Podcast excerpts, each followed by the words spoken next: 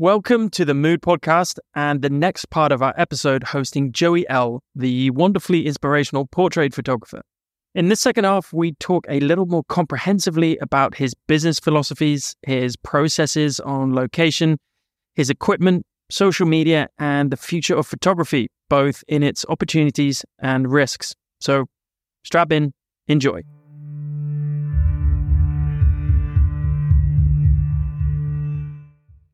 Um, how do you how do you set your your shoots up? I mean, okay, if we we were to talk specifically about Ethiopia and the tent that I've obviously seen a lot of what you've been posting about that and, and heard a, a, lot about you talking about it. And it on, on the outside, it seems quite a simple function. Yeah. In terms of you know makeshift studio in the middle of wherever. Yeah, yeah natural light.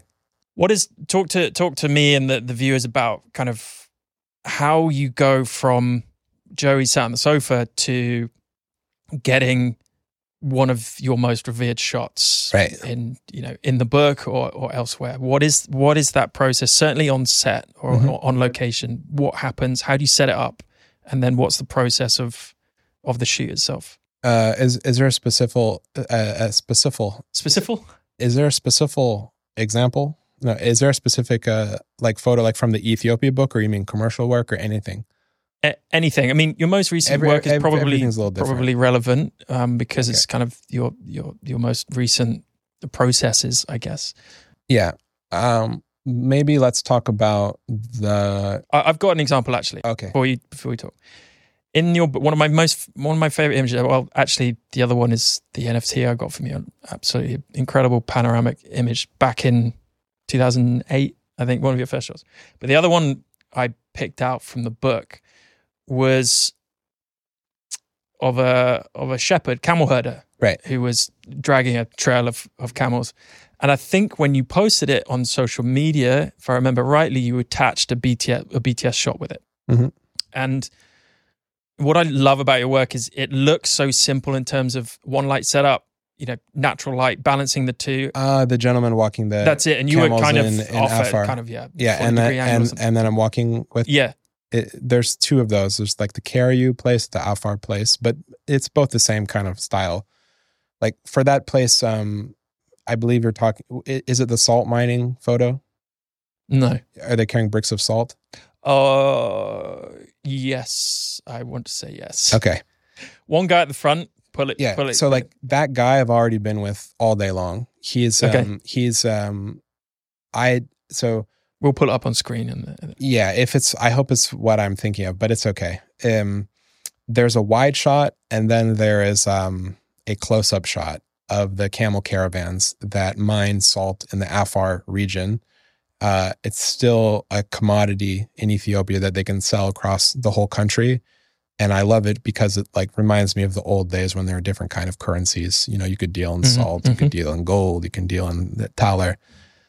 Anyway, um, at that point, I'd already set up my tent there. Uh, I think it was like a day or two before.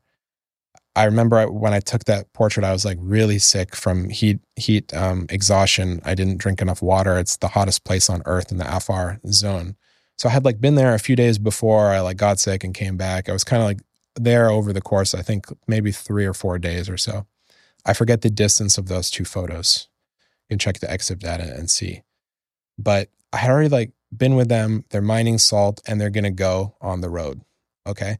So, um, all of the aerial stuff is just them mining salt in the way that it looks. It's quite easy to get something striking there because it's like a beautiful salt flat lake. Everything looks good. No, don't matter what. But that portrait is lit with a flash mm-hmm. when he's walking with his camel. So he already knows what I'm there.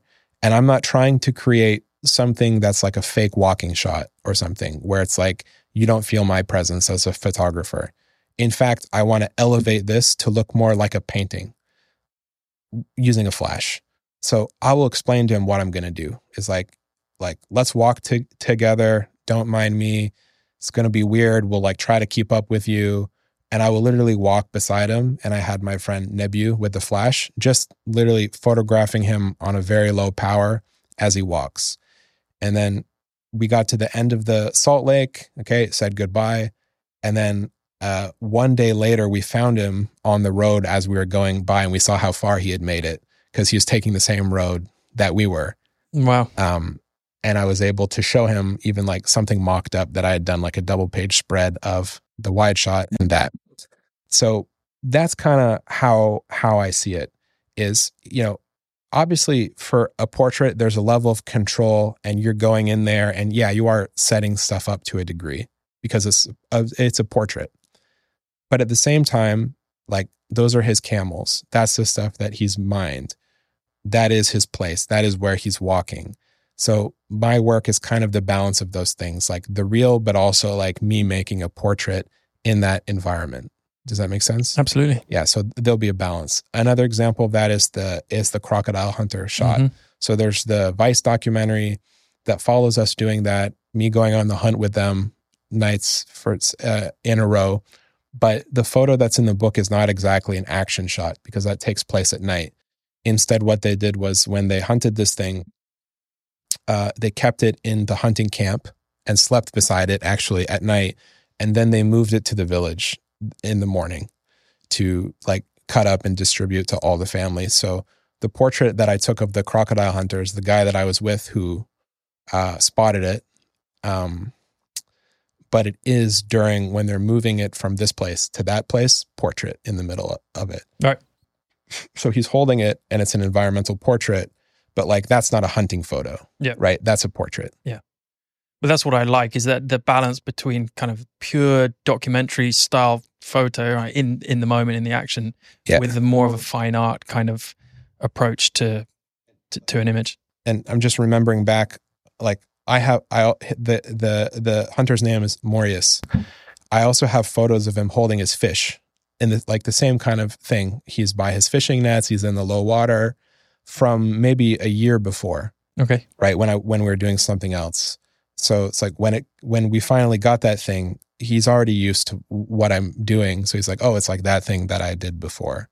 So that's not in the book. That's not in the photo. That's too much the same. But mm-hmm. that's just like a level of involvement and doing things the same amount of time where I think you really can get a very authentic and, you know, kind of trusting uh, sense with people from just being there multiple times across a long period of time. Yeah. You don't have to. It, it doesn't have to be in every single portrait but when it comes to something very, very complicated or literally you're risking your life together, right? You can make things like that that I think are some of the heavy hitting images in the book that really make people stop and go, wow, it's not, I got lucky that day. Of course, we got lucky because they managed to like hunt this thing when I was there. Yeah, what was it? Four nights in a row you didn't get anything? What was it? Yeah, there's that, but also there's like the years before of right, also yeah. like being yeah. there and trying. Eh, so yeah, there's luck to it, but there's also just like I know if we do get this thing, I know how we can make this not just um what the Vice filmmakers were filming when we were there. What's the what's the special fine art portrait that we're going to take away at the end of this. What is the whole point of being here? It's, it's that. Yeah. So that's what I tried to achieve with that portrait, but many things inside the book. There's a level of construction. There's there's a level of setting up, but they don't feel that way because they're the real people doing their real thing in the environment.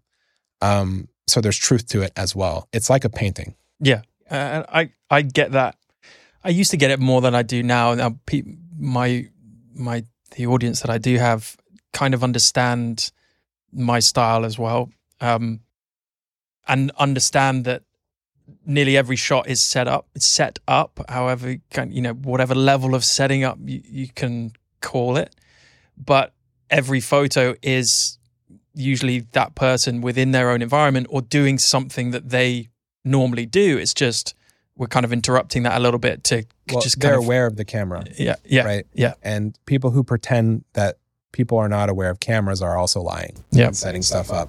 Yeah, pretending not to be there. Yeah, when clearly, if you have a huge camera, someone's going to notice you and act different. So even I would argue, kind of like purist point and shoot stuff where someone pretends to not be there. It's almost certainly the case that the subject like acknowledges that someone's there. So it's the same thing in my view. Yeah, uh, uh, totally agree. And when when those purists also can, I, I get this as well. Like, will critique editing or overhanded editing or what they would conceive as too much editing or any editing at all is bad.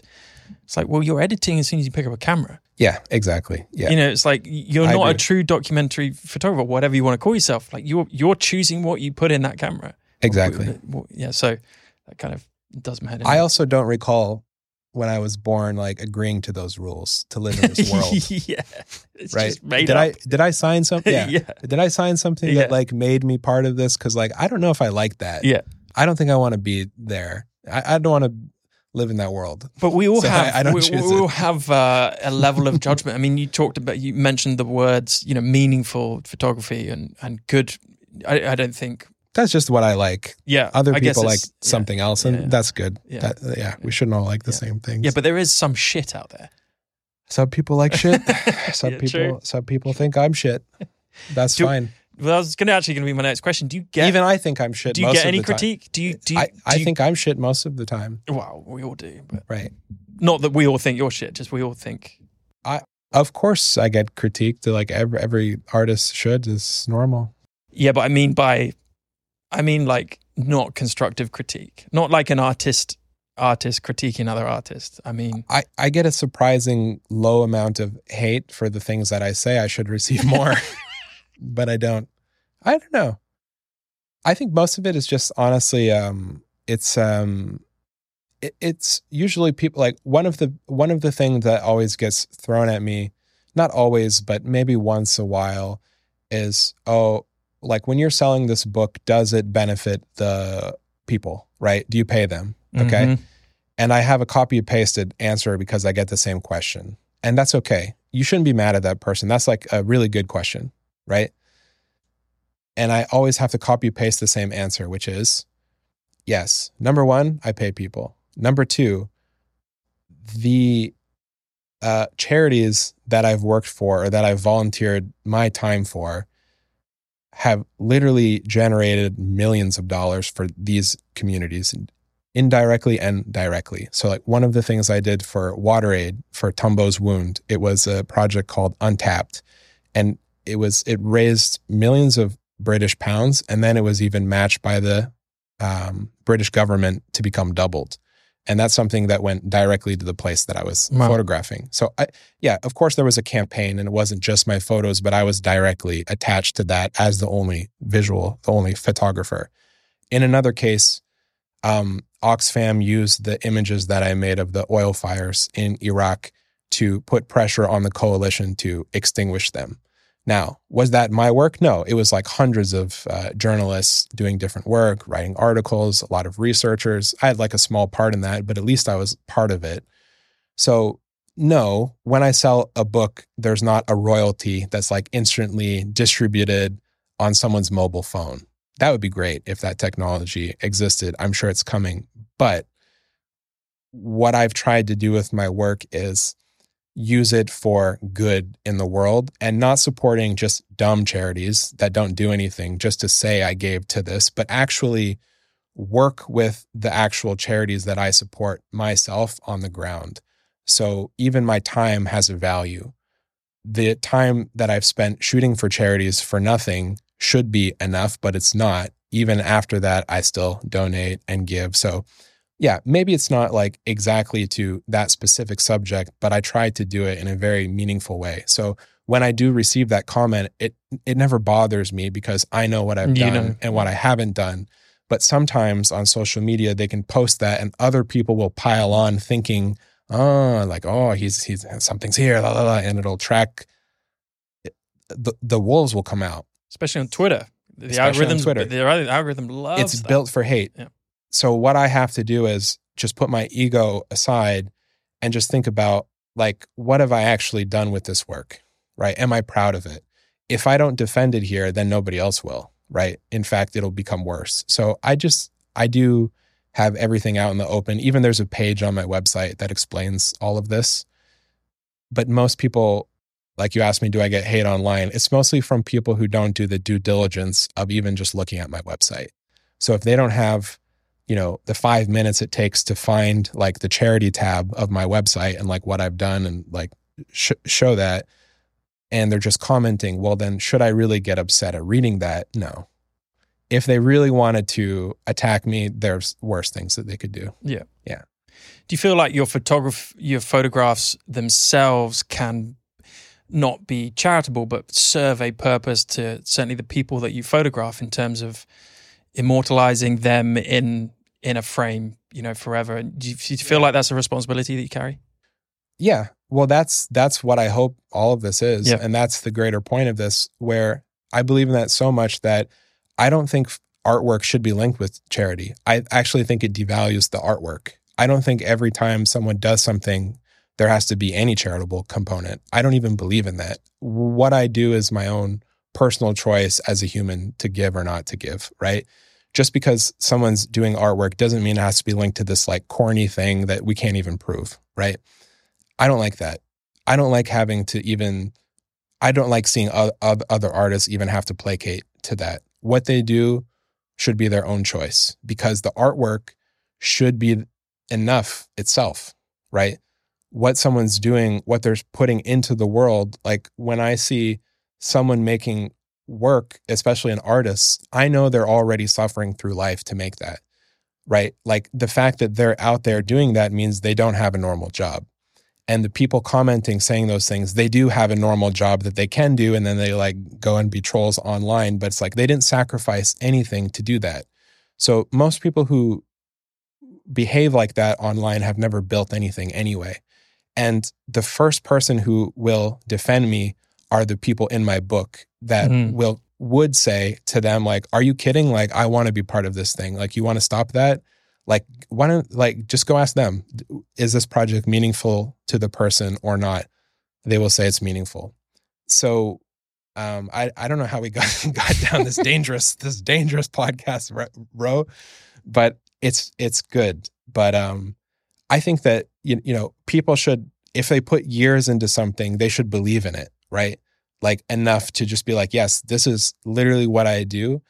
There is a charitable component component to my work but sometimes i wish there wasn't just so i could be like i believe in this enough that even on its own the book is what it is right? But at the same time i've like seen you know very good work on the ground charity water water aid what they actually do. I've like been there myself and i've seen it and it is good. So i want to help them and i want to help them with what i'm most best at what's what i can give the most with is dollars but also my own time as a photographer Yeah. so i'd like to give both Also, charity doesn't have to be for those in need, essentially, if that makes sense, because you know, creating the art that you do, is, you know, gives to gives in an indirect and intangible way of inspiring millions of people, giving people joy and happiness. Just it through, should be enough Yeah, It- exactly. it, should be enough but Yeah. sometimes to some people it's not do you feel like that's a weight on your shoulders?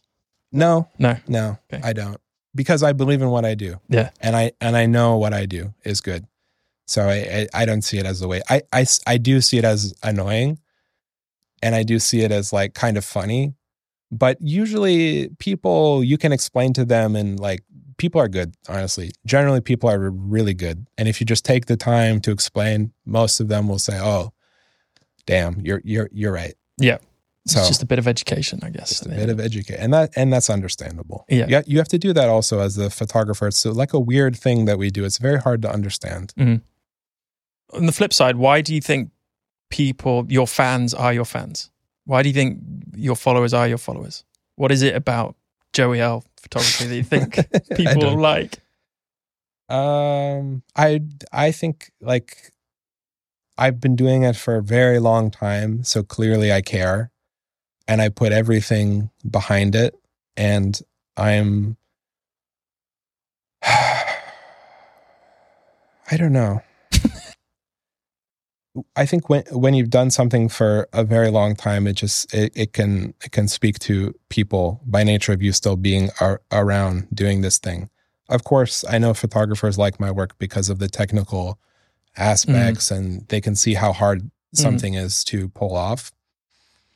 But the other people who follow me that don't really know about photography, what I hope why they like my work is it's touching at something more profound inside which is the I guess the curation of these things or the thought behind why to even photograph this kind of thing in the first place. That um, even if someone's not visually trained, it could be subconscious. That's what I really hope. But I, I don't know. You should you should ask you, you you should ask them. Interesting your reaction to that question. Why? I, I, I don't know because you know it's it, I think it's difficult for any artist or photographer. Some maybe not, but for a lot of people, it's difficult to talk about themselves in a kind of you know populist way like right yeah but we i chose to be behind the camera what am i doing yeah, now yeah, yeah. why I, are you on a podcast I, yeah yeah yeah just a little a little self-aggrandizing here i think that well i, think that, I, I tried to be on the other side of this what have i done yes i think it was a perfect answer i mean i think people certainly i mean i'm a little bit different because i'm a photographer as well but i think um you know, when I first noticed you, I, I wasn't really. I was kind of interested in photography and wanting to learn, but your technical skills are obviously, you know, second to none. But your, I think with everyone, I tell this to people all the time because I believe it and hopefully I exude it as well. But ha- having a passion about something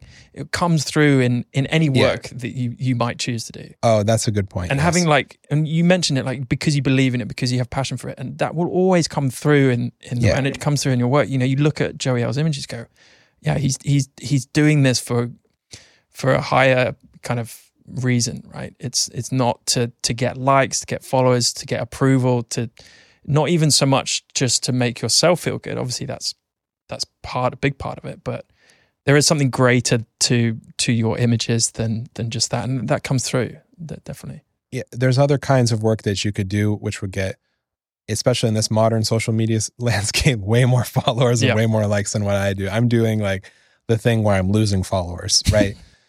Or just keeping the diehards there let's say. So so I totally agree. Like you can tell when someone's passionate or fired up about something. That's that's what I really like to transmit is just things that I as I told you when I'm choosing my photo projects what to do, it has to be something that I get giddy about and excited about and like I love that stuff. Like I love uh, what I shoot. I'm like obsessed with it. It's all I talk about. It's all I annoy people with. So if people can resonate with that, then what they're resonating is the things that I find important that I wanted to share as well. Mm. So yeah, of course that's that's important.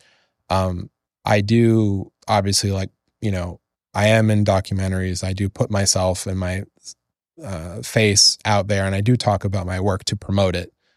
But at the end of the day, I do really want people to appreciate just the final output, which is the photographs but I will endlessly promote it as well to make sure that that, that, that happens. Twitter. I yeah, I will try my best to just also not have it shot and just live there and nothing happens with it. That's another thing. Is like mm-hmm. you can do all these things and no one can see it. That's not the point either. I made this to share. Yeah. You know? Yep. Yeah. When when you put your photographs out there, do you want people to be intrigued and make their own interpretations from the image image or images or do you do you always want to have a narrative you know a written narrative a written concept you know associated with that?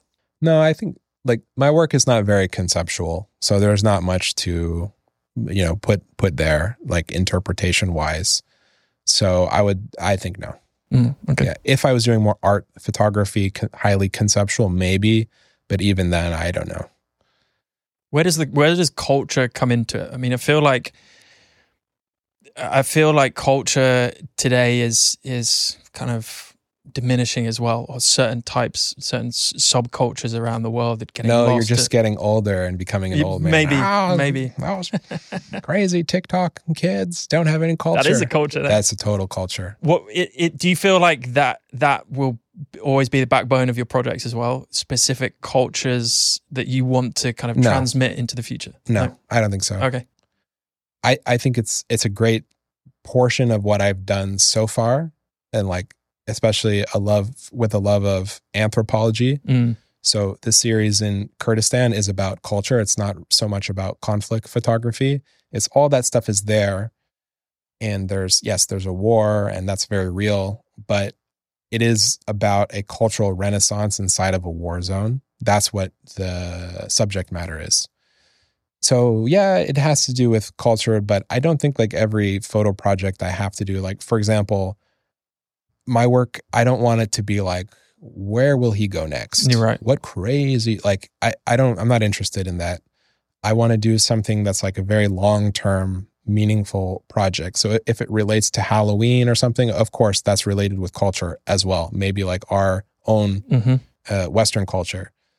So yeah, that's in photography, but that's going to be baked in be, if you're just photographing people, right?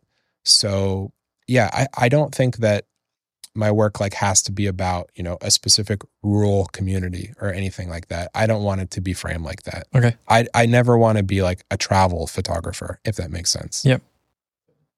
I feel like the photography community it needs it it needs to be shocked. It's getting so lethargic and just re- Monotonous. just repeating itself. You know, like it's like, eh, especially like I don't know. It's just it's it's dead. it, it, I I really feel that way. It needs. I mean, we're not going to do it with the podcast, but you you know what I'm saying? It's just uh, people need to. I don't know. No, it's nice that you say that because the whole reason I started this podcast was to, I don't know, learn for myself, obviously, and and meet people, which is fantastic. But um, ignite something in in this industry that was that I didn't quite, I haven't grasped yet. Um, Yeah. there is something that is. Like, what are we doing? I mean, a it's so just saturated with. I mean, it's a lot of it is just utter shit Right. and, and I, yeah, I, I, I know what you mean. Like ev- some people like shit, and it's in the eye of the beholder. And no, but some of it is just shit, and a lot of people get reinforced, uh, you know, um, positive vibes from shit, and it really pisses me off. But that that generally is life. I think in in any any any industry you get that. So you know, I have to I have to consciously try and separate myself from from from that and not being too pretentious about it and not being too snobby about it but i think that's where the best stuff rises to the top when you are you are a little bit discerning and you realize that this industry needs needs a complete shake-up Yeah, Or I, I need to. or a I need to do it. I, I mean, I need to apply it to myself as well. I, I, I need to follow this advice as well, like we all do. It's just, um, yeah, I, I really do feel like we're at a great turning point in most of the world, the art market as well. But there, there's a great, there's a great shift going on, and uh, in that great shift, a lot of things are being destroyed. But it's there's that's always a time of great opportunity as well. So I I'm here for it. I like it. i think there's going to be way more opportunity than people think Yeah. Well, there Um, is. yeah There absolutely is. Yeah. Let's, you know, if I put it, I put something out there on on Insta. Um, so a few people wanted to ask you some questions, so I'm gonna I'm gonna roll with some of these. So Cool. a couple of them are technical, a couple of them not so much. Um, it actually this is quite a good question. A question I get as well. Like a lot of your photos, the subjects aren't smiling. Right. Is that a deliberate and conscious kind of decision, or is that just happenstance that it's just a natural pose? No, I'm a very goofy person in real life. Usually, usually pe- pe- people are smiling. I I do like to think of it as kind of like classic and timeless work, and I feel like there's a good place for a nice smiling photo. There's quite a few in the Ethiopia book, I, I must say, some of the dance scenes and things like that. But portraits and stuff, uh, no, because then it, it, it for me it goes into the realm of a different kind of portrait, which is fake and performative for the camera. So if it's a scene where it's like happening, as I said, there's like a great dance in Kaffa with uh, my wife's aunt is smiling in the Oh, yeah. book. Um, there's another thing from the south. There's laughing. There, I think there's a lot, but um, I guess that person's looking at my old work before I was happy. What would you say is the most important thing when taking taking portrait? Uh, the most important thing is to really uh, care and to really be involved at a deep level and to really mm, help the person trust you um, and explain to them what your intentions are, even if that makes your job more difficult as a photographer. It's going to make things more time consuming, more difficult, but it is going to end up in a, a, a way better portrait, in my view. Why? Because um, we as humans, you know, when we look at we're we're we have very good bullshit detectors as people, right? Because we look at people's faces all day long. Even uh, if if we we can even notice AI, meaning portrait photographers that other people can't, because there's like an uncanny valley. So like following that logic, if something feels very genuine and it's very real, it's like oftentimes just because it is. It was like that before the photo was taken and it was like that mood or that feeling. So when you're a photographer, I think you have to be very cognizant of that. Anything is going to bleed through the photos, especially if you're doing photography with non-actors with natural light and these kind of in- environments there's just no way to fake it. It's just like people's bullshit protect bullshit meter goes crazy. So how do you you know make an honest portrait is it just it just starts from the minute that you begin which is before photography happens. Yeah. F- for sure i mean it does in most social interactions also. Photography is is is kind of a social interaction. Yeah collaboration almost. Well hopefully right? Yeah and a first impression and everything. Mm. why medium format? And i don't want to talk too much about equipment because it's i just i just don't like it but um you know medium i think you, format is juicy. It's the juiciest format there is. Yep. Well um, I, i'm in that corner as well but it's not about explain why. resolution. Resolution is great. Uh, but it's very tonally vast. The tonal range is very thick and juicy. And i just think as a portrait photographer you you know any um, technical um, advantage can help right? So it's like if if if you as a photographer you really are slowing down and you're not doing kind of spray and pray photography well then there are certain technical things that are going to help you tell that story. And for me for my style one of them is that you know beautiful vast tonal range that medium format has. Of course it like slows down things too makes the shooting process more introspective it's not like a click oh like we got it right it's like a very slow burn to everything and even when you come away from a shoot you might have like one picture that is working, right? Instead of having 20,000 things. So it's, it's, challenging, but it, it does slow down things. And then, of course, the final result is beautiful to print. I mean, I'm someone who really loves paper mm. and making prints and having the, you know, like a 16 bit file to work with is just like a dream for someone like me making big prints. So I like that final output aspect of it too. Yeah. But it's not a bad question. I mean, technical things are important in photography. It's like an art, but there's also a, a large technical component to it. Absolutely.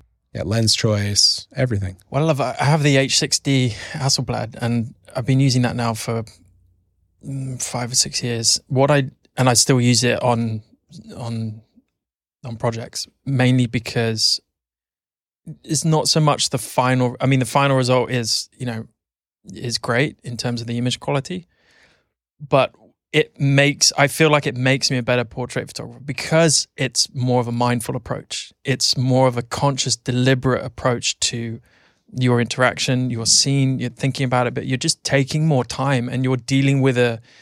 If if medium format cameras were as user friendly and as technologically advanced as the full frame stuff out there, I don't think, you know, I'd be that bothered about it, um, given the price price prices that they are. But the fact that it makes me just more considered, I think it pays dividends. Yeah, I agree yeah. completely. Yeah. What other equipment do you have in your bag? What what do you go go on location with? I have um the hold fast straps because um the um the phase one will destroy my wrist and give me yeah. carpal tunnel one day. Heavy. So I do protect myself as well. you know, distribute the weight across my shoulders. I think that's important. Um, yeah. Lenses? I I, I would say ninety percent of the book is shot on a fifty-five millimeter lens and an eighty millimeter lens. That's it. That's it. Yeah. And, And I- one light. and I have a 35 millimeter lens as well. That's maybe I, I forget what percent I was at, but whatever's left is 35 millimeter wide angle. 35 mil on the IQ4. Yeah, it's like Okay, so that's makes like a wide. 28 Yeah. or something. Mm. Yeah. Uh, So it's three lenses, okay. um, a light. um, yeah.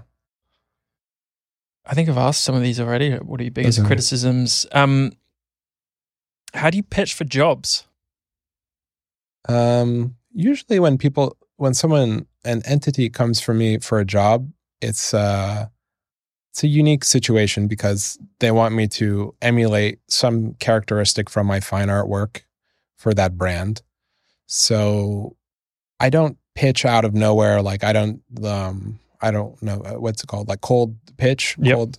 I just, um, if someone comes to me and they have an interesting idea that's, um, you know, very creative and they like what I already do, I'll like put together some references for them because sometimes I, I have things that are closer that might not necessarily be online.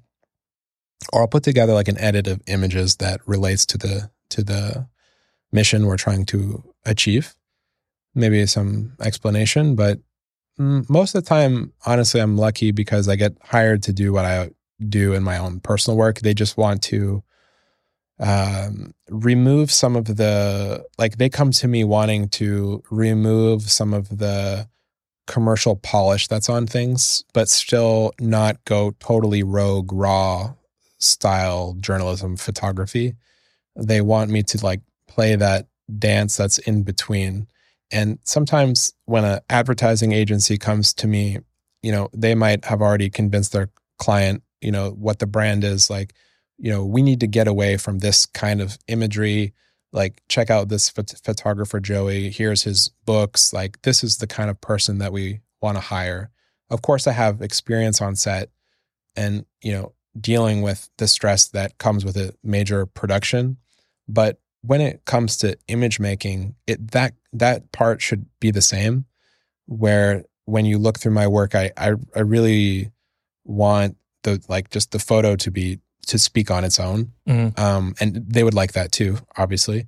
So most of the times, um, I don't have to like cold pitch for things. It's just there's a need for what I do, and I have to explain how we can achieve that with production because you, you know some some of the things that might take months to get on my own, well, we have to figure out how to do it in a day of production where you have all the equipment, you have people helping you, you have assistants, you have many moving pieces. Um, it's like, you know, you have all those things, but you can't let it spoil the final photo with too many things, right? So like the artistry should be the same, but certainly like how do you use a production backbone to uh increase the amount of images that you make over a period of time? Yeah, interesting. I mean, do you do much studio work? Mm, not really, not so much anymore. Mm, you used to, right? Eh, eh, most of my stuff is like on location. Mm. Yeah, some studio work I enjoy. I enjoy it, um, but my favorite kind of thing is uh, going on location. And there there is still plenty of demand for that, or are you already seeing? There's more demand for going for me personally, like more demand going somewhere and photographing a thing. That's my niche, like being doing um, on location assignments. Yeah, but is there, there there's demand from clients that want that? Yeah. Okay. yeah, yeah. Yeah, As you were saying, you know, yes, there'll be less of it in the future, but the more things become fake with AI and stuff, there'll be like more demand for this like Mm. niche, weird, weird thing. right? Like, ooh, who would have thought like actually going somewhere Yeah, and yeah. photographing like someone real? Even it's funny, like, don't you find like even the language weird when you say like real people because you assume everything else is fake? Like, that's strange. That is strange. Yeah, real. uh, they're real people. and it's and yeah, it's, I, we need to. it's coming people. soon. it's so Yeah. fast. Yep. Yeah. Good Um, question. Well, yeah. How will AI change the industry? I think we've already we've already covered that. Um, I love AI, by the way. Like I think it's Oh, yeah. cool. I, I'm not against it. I think we should accelerate it.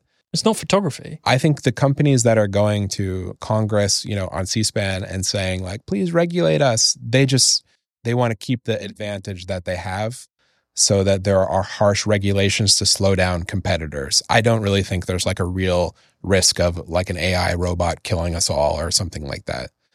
I I, think that's um, you know, what is it? Open AI has a competitive advantage. All the tech bros do that. Like when they have that, they're like, please regulate everyone who can't afford to get to where we are now. That's they're trying to scare people on purpose. Yeah, I mean, it's great that it's open and it has been released to. I mean, it's great, and I I, mean, I don't think it's that open, but it's uh, open AI is more clo- closed AI, but anyone can use these tools. Yes, that's true. But how they, what I mean is how they structured their company is a is a is a walled garden. right? Okay, But they have the competitive advantage now, so they'll beg, please don't let other the other companies catch up to us. So impose harsh rules and regulations that we can afford as a giant company, and crush all the little people coming. yeah, of course. That's their tactic, Yep. in in my view. well, and the, and the technology that is that creates this these LLMs and this AI, Yeah. is monopolized. There, there- it's weird. Like there is Nvidia is is the company that makes chips for the these this software. It's like one company based in Taiwan, right? Right. That's it. And then and then the you know other the- you have uh, I, I can't recall the names of the companies, but essentially the the everything behind AI is made by three companies, which is just weird to think about. So there is a control factor there. I mean, it's always about power and money anyway, but Yeah. If they were to regulate things, then they they could crush anyone little. But right now, what's cool about this technology is it does give someone small the power of like 200 people. So a new artist can make something that I can't even think of right now. Like we're thinking in terms of photos or graphics or something like, well, what would an artist do with uh, a superhuman power? We're like, we're going to learn what that is. Is it a photo where it like, you know, changes every time I look at it? Is it a movie that adapts to the viewer? So we could all see the same movie, but we come out with a different mm, choose your own adventure experience. Um, I mean, right now there's the technology to watch a movie in y- your own um, native language, right? It can bend the actor's lips and change the voice to be uh, a language that you're more comfortable with, right?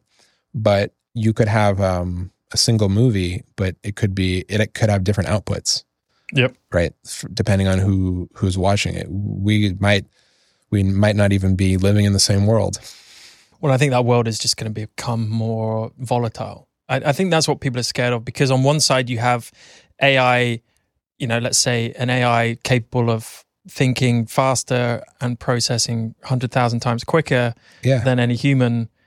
You know, could be this the the cure for cancer, right? In, in so many years, but conversely, it could be put it in the wrong hands, and we've got nuclear war on our hands. Um, so it's like i mean we already have that but yes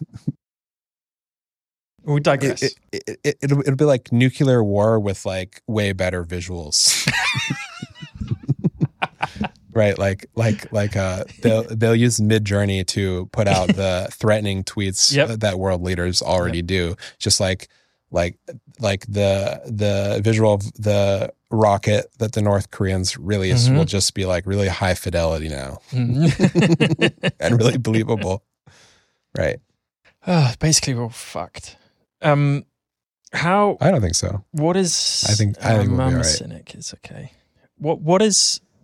Do you think is the most important question we should be asking ourselves these days as photographers? Hmm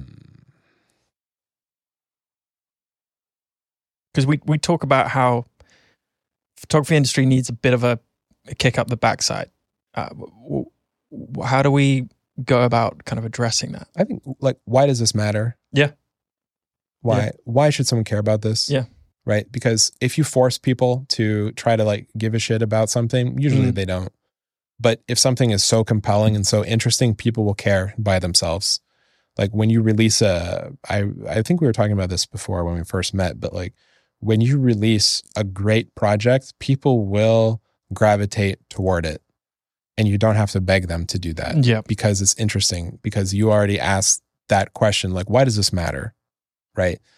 So if we're going to you know do all this thing if we're going to dedicate our time to something i i think yes it's it i've been joking a lot today i'm in a joking mood but honestly speaking like what we do should actually like matter right? So i think to answer the question simply why does this matter? Why should people care about this? Why? Yeah why? I mean it's such a great question to ask uh, anything right? Why do you why do you get up in the morning? Why do you Why? why? Just, yeah. And there's an incessant question to everything. There's also who. There's also what. There's also where. Sorry. Um but yes why? Um i've totally lost my my train of thought. That's my fault. Um, i'm sorry. one of the one of the i guess the the questions that keeps coming back whichever podcast i do whoever i speak to like and and a lot of people it's a different answer every time but what how do you define success with what you do? And and do you define it? Is is that important Yeah, I, I think success for an artist right now is just are they able to do this thing? That's it. it it's a really low bar right now because What's- it's so for it's you so though, hard. what's your your definition same Oh, like within myself? Mm. No, because I, I've always done this and I, I don't have anything else. so if I don't if I don't have this, like I don't know what I'm gonna do. Uh, which is good, I think, because it'll just you know light a fire under my ass to keep going. Hmm. I think what's what's successful. I mean, we're you know we're making visuals to put out into the world, so I I think they should really move people, right? Um, they should inspire people. Um, my book, I I really wanted it to reframe the way that people view this particular region of the world. I really wanted to do that. That's something that really matters to me. For me, my family, for everything that I've ever cared about, I really want someone to go, oh, wow, I didn't know it was like this. Right. So for me, that's success is the people who come up to me and say, like, before I saw this, I thought A, but now that I've seen this, I think B. So changing you, perceptions. you yeah you can really do that as a photographer. That's that's what we've always done. You know like we don't have to you know cure cancer or build a rocket ship to go to the moon with our job right? We shouldn't be doing that. What we do is something different I i eh, at least that. Like right? And I think well, I think you've you've explained how you do that over the last however long we've been talking. But in terms of your process and the the greater narrative of a of a series or a book, is is a book something you think you'll always do with your photography, or do you think that was a i'm very proud of it. I think it's a marker of success I, i'm not going to sure. lie and be falsely humble i really am happy that that's being you know spread all over. sold over well? It's sold very well. It's being spread all over the world so that if a certain region of the planet destructs, like my book will still be in some other place. No, I'm just kidding. it's like a decentralized node. No, but honestly speaking, um, yeah, it, I think it's a measure of success. Everybody wants to, you know, spread their work ar- around and have it in the care of other people to protect it.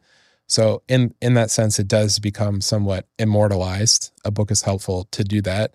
If I had to hoard everything I ever did on a hard drive, well, it takes one generation, then all that's going to be gone. So I I, I think that is a good measure of success. I, I don't think every project uh, has to be a book. It's just one measure of doing something that matters to photographers because there's still a um, a yearning for a physical object. Yeah. So the the the important thing is then to leave a legacy. Uh, no, I think it's like just uh, to be a very good person and navigate through life just not being a piece of shit. Basically, if you can do that, then you'll succeed as a as a person, right? Like, yeah, I I, I don't really care about leaving a legacy. Um, I do want my work to like you know live longer than me, right? But you know, at the end of the day, if you start if you start you know seeing the the world as like oh what about my legacy i think you're going to be continually disappointed. You you should be in it when you're in it, you know? And yes, I'm going to do things that spread my work around. I'm like very satisfied with that.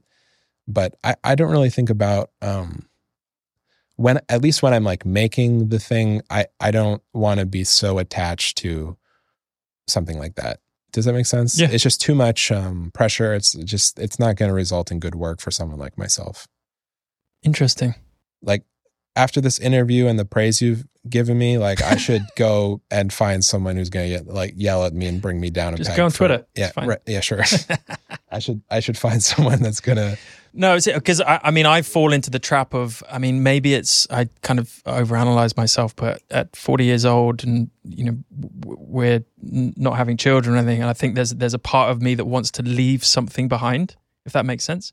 You know, most people they'll have a family and go, well, that's my legacy, right? It's like I I see my photography in terms of I want to create a body of work by the time I'm whatever age, hopefully I'm old when I die, and look back and go, that's kind of what I've left to the world. It's kind of my love letter to the to the world. Yeah, I, I believe in all of that, but also like, what about right now? You're doing it right now. That's enough. Mm. The process is I tell this well, I, I have conversations about this with other photographers all the time. Like the end result is great, but actually the amount of times I take photos and just leave them on my computer. I don't even start edits for months just because A, I'm a bit lazy, but but B, like I'm not so bothered about that. I've I come back off a week's project or something and have ha- have had the best time. Like the process Yeah, like is what if way more important. like you don't? I don't think you want to be shooting somewhere and be thinking like, what about my legacy? Like it's gonna it's gonna take you out of it. Like you should be there and be present, and just think like this is amazing that I could even do this. Yeah, but in when the you first place. but when you you know, I remember when we first met, you took you you were advising me to think more overarching about the body of work that you do and what the, Yeah. the, the how to piece a story or a narrative together, right? Yeah. And the impact of that. That's true. And I, I still I find that really difficult. And I think that's what separates good photographers from from great photographers, in my opinion. I I I, I agree. Yeah, it's I know I know I told you that, but I also you agree with yourself. I also Yeah. agree with, with with with that. But it's just like you, you know everything should. I I do take the long term perspective on everything that I do because yes, it's gonna help your work. It's just like like what if you did a project where it was like really great, but it wasn't as good as the last project that you did. Mm. Like, would that still be okay or not okay? To me, I think that's okay. Yeah, for sure. Yeah. It's good to ramp it up and it's good to continually grow. But sometimes, like, in my view, you're like with those kind of expectations, you're never going to be happy. but also define good. You know, it's like is good like the experience you've had, or you know, you put an image next to another image. It's like Yeah. you know, I don't know. What is anything? Yeah, what about any job? what is How- life? it? What is that? no, but like, how are you going to find satisfaction? Like, you should be able to find satisfaction in any moment or anything that you do, right? Like, like, um, what if you um packed groceries for a living? Perfectly fine job. Like, you you should be able to to to the fulfillment is like separate from that. Yep. You know. Mhm. So like when you're going around the world as a photographer, like I, I don't see it as like a like a high high mind like high higher than thou thing. It's just it, you should be able to like if this is the only thing I'm ever gonna do, like that's okay. I that's how I think. yeah, absolutely. Of course I care and I want to spread my book around. I want to promote it. I want I want, I want, I want. But it's just if you become holding on to that forever, I don't think you're ever going to make anything anyway. You you got to kind of like let go sometimes. Does that make sense? for sure. Yeah. and it but it depends on the goal of what you're trying to achieve, right? I mean, if your goal is, I speak to some guys and go, well, I do photography because I treat it like a business. Literally, I want to make the most amount of money from it. Yeah. Are they the best photographers in the world? That's not for me to, to say. Yeah, that's that's a not, different but- school of thought. Yeah. Yeah. So, but it depends on, you know, there's so many nuances with it, within that, right? So Yeah. it's, Well, there's a lot of different people who drive a car. There's a race car driver, taxi cab driver, yeah, um, me trying to park. yeah, Uh, yeah. But they all use a car, but the, those are different jobs. Yep. Okay. Um, I think we've solved the world's problems. There, there are a few more kind of conversation cards here. I like to, I like to ask. Some of them are, I guess, a little bit more, uh, not personal, but a little bit, a little less to do with photography. How many podcasts does it take to to save the world? Right, Yes, we've done it already. Just one. Fine. this is one. Um, what is one thing that you would do if you weren't afraid at all? I like. That's a great. What, did that come from? uh, no, no, no. These are my questions. Okay. No, the, the, the, uh, we've finished the Instagram ones.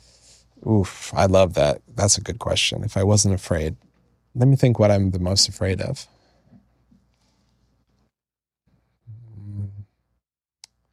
I think I would allow the more goofy side of me bleed into my work. Because I like I make serious work, we have fun while we're doing it, but I do wonder like what it would look like if um, that Instagram person had asked, like, why isn't nobody smiling? What if I just let go a little bit of the restraint that I practice? I would like to see what happens. Mm-hmm. Interesting. Yeah. Good answer. Thanks. Um, oh God, this is this is yeah. I'm not going to ask that one. What are you clear about now that one year ago you didn't know? Uh, I could probably answer that for you. I think. When you look at this graphic, do you see a bunny or someone being murdered? it's like, uh, what? Sorry, what was the what was the question? What What are you clear about now that one year ago you didn't know? Um, okay. I okay, I understand. Um maybe it's not a year, but let's say the last few years would be no one will ever care about your own project as much as you. No matter how you convince them, no matter how much you explain, most people don't pay attention. And you have to constantly like repeat things, and that's okay. And no one don't assume anyone has been paying attention even if they're like your your biggest follower or whatever don't assume that that person like knows anything that you keep inside of your head That's most people are living their own lives everyone is in their Yeah. own head, right? Yeah. yeah. It's it's very difficult to find true kind of understanding and empathy in this world, um, which is not not a. That's i don't just, expect it no, no, of course people not. Just but just don't assume that ev- people know everything that you've ever done or that you're doing like most people who even follow me at a very close level like uh, it's understandable that like i think they know more than they might about what i do does that make sense so just it's okay to that's okay Yeah. Yeah. one reason why I like these conversations. Hopefully, we can pull something out that maybe someone didn't know about you, but and that's actually i've said a lot of things that I, on this podcast i've never said on a podcast before so that's good Okay, cool. What on, on the same lines, actually, um, tell us something about yourself that no one knows and might be surprised to know about you. Then I'll stop putting you on the spot. um if, if you're willing to share. Yeah, I just have to think of something that that's okay to share. Okay, I got it. Okay. I love the Aqua album that has the Barbie Girl song. on it. I don't know why I'm laughing. I love it too. really? Well, I love the I love the Barbie Girl song. yeah. Um, can I? Can I I? don't think I know the album. yeah. Well, the Barbie Girl song is great, but can I? Can I ask you something? Mm. Do you think like that that band is like in on the joke? Like they know, like they're ironically making that music, or or is it like? Because they, they they have like other songs on the album that were like big hits when I was gr- like a kid grow, growing up. Like I am the Candy Man Mhm. coming from Boun- Bounty Land, right? And then they have another one, Doctor Jones, Doctor Dr. Jones, right? Yeah. So okay. good. I listened to to that, and non-ironically, I, I really like it. But I do listen to it and ask myself, like, are are they in on it? And like, it's like, like pop music designed to be stupid, be, and they don't care, or is it just like they thought that that's like a great?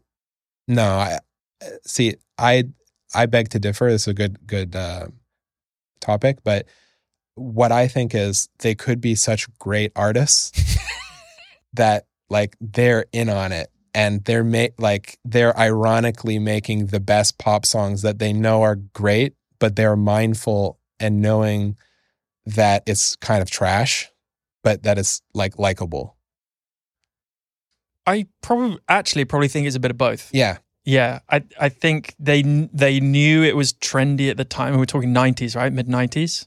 Yeah. Like, yeah, mid to late nineties. Yeah. I think they knew that was kind of the the genre to to be popular in. But yeah, they they can't not know that it's that it is what it is, as well.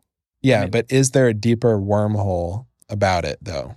Like is there Okay, like let me explain you something like about the Barbie girl song. Like when it was released, Mattel tried to sue the band.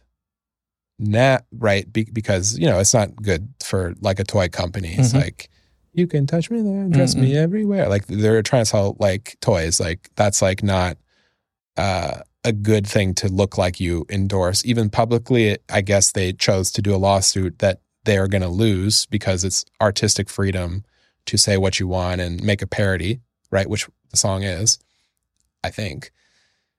So they, like Mattel, the owner of Barbie, did a lawsuit against them, which they know they couldn't win, probably just to say, we don't like this. But now the song is sampled for the Barbie Girl soundtrack. So is this is Aqua a giant art project? I think it is. If it I think it might be the most- yeah. geniuses. That I think I think it is. I mean, they they must be rolling in it now. I mean, that song has been sampled many many times, right? Even before the the movie, which has been a great success. Um, yeah, good. I I can honestly say I've never thought about that before. Yeah. And like if you went to the MoMA and Yeah. the video was installed on a beautiful screen, you would look at it as an art piece. Yeah, I- definitely. I, I think I would. Maybe the visuals, not like the, as not a, the no, audio. but as a self-aware art piece, I I think it's self-aware. okay, Like just just watch it, or I don't know, get as high as you can and watch it. I was going to say, were you on mushrooms? When uh, I don't know, but just that's something that people don't know about me. Okay. That I love that album. Great. Thanks.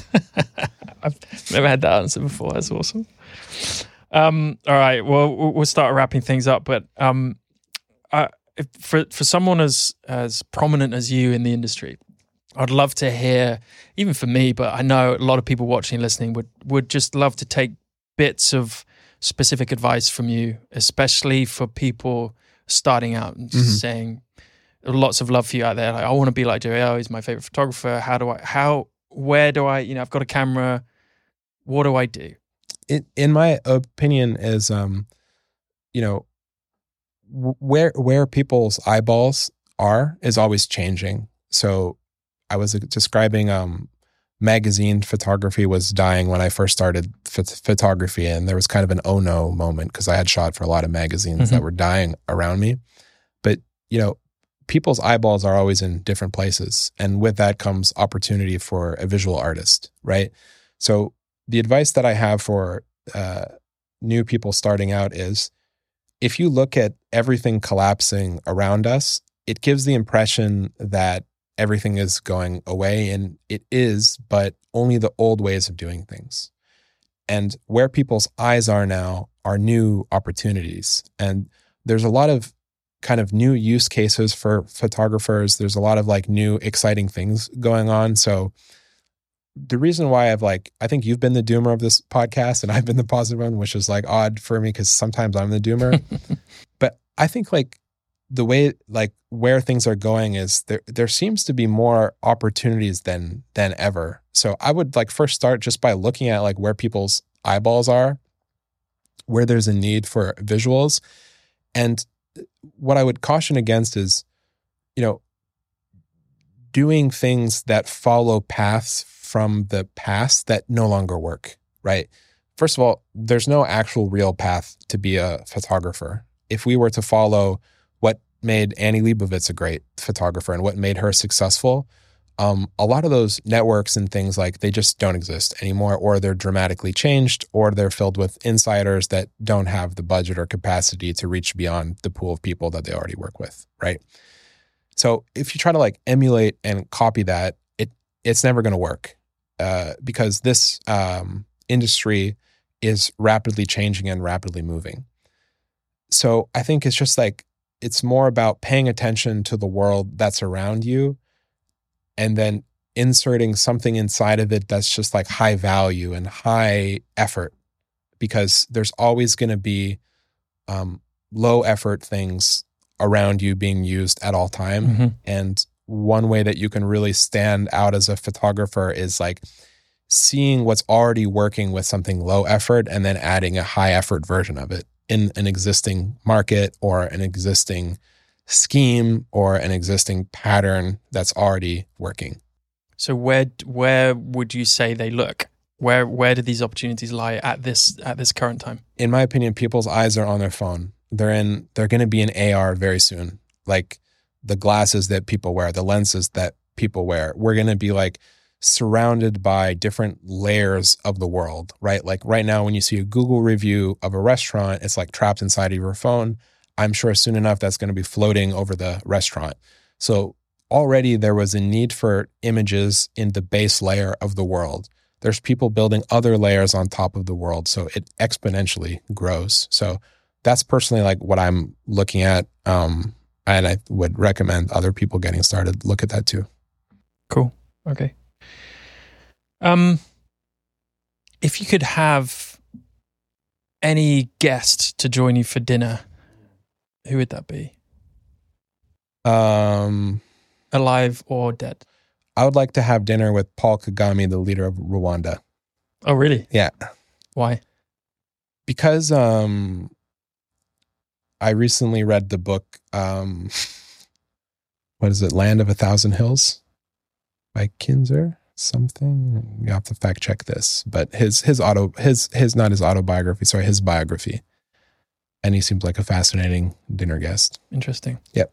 Well, you've been a fascinating guest. Thank you so you. much for for taking the time. I know it's very valuable, and um, it's I'm very grateful. Pleasure. I'm very grateful for you I um I I really resonated with the question so thank you and to all the people who asked the questions thank you as well Excellent. Until next time. until next Thank time Thank you very much. thank you brother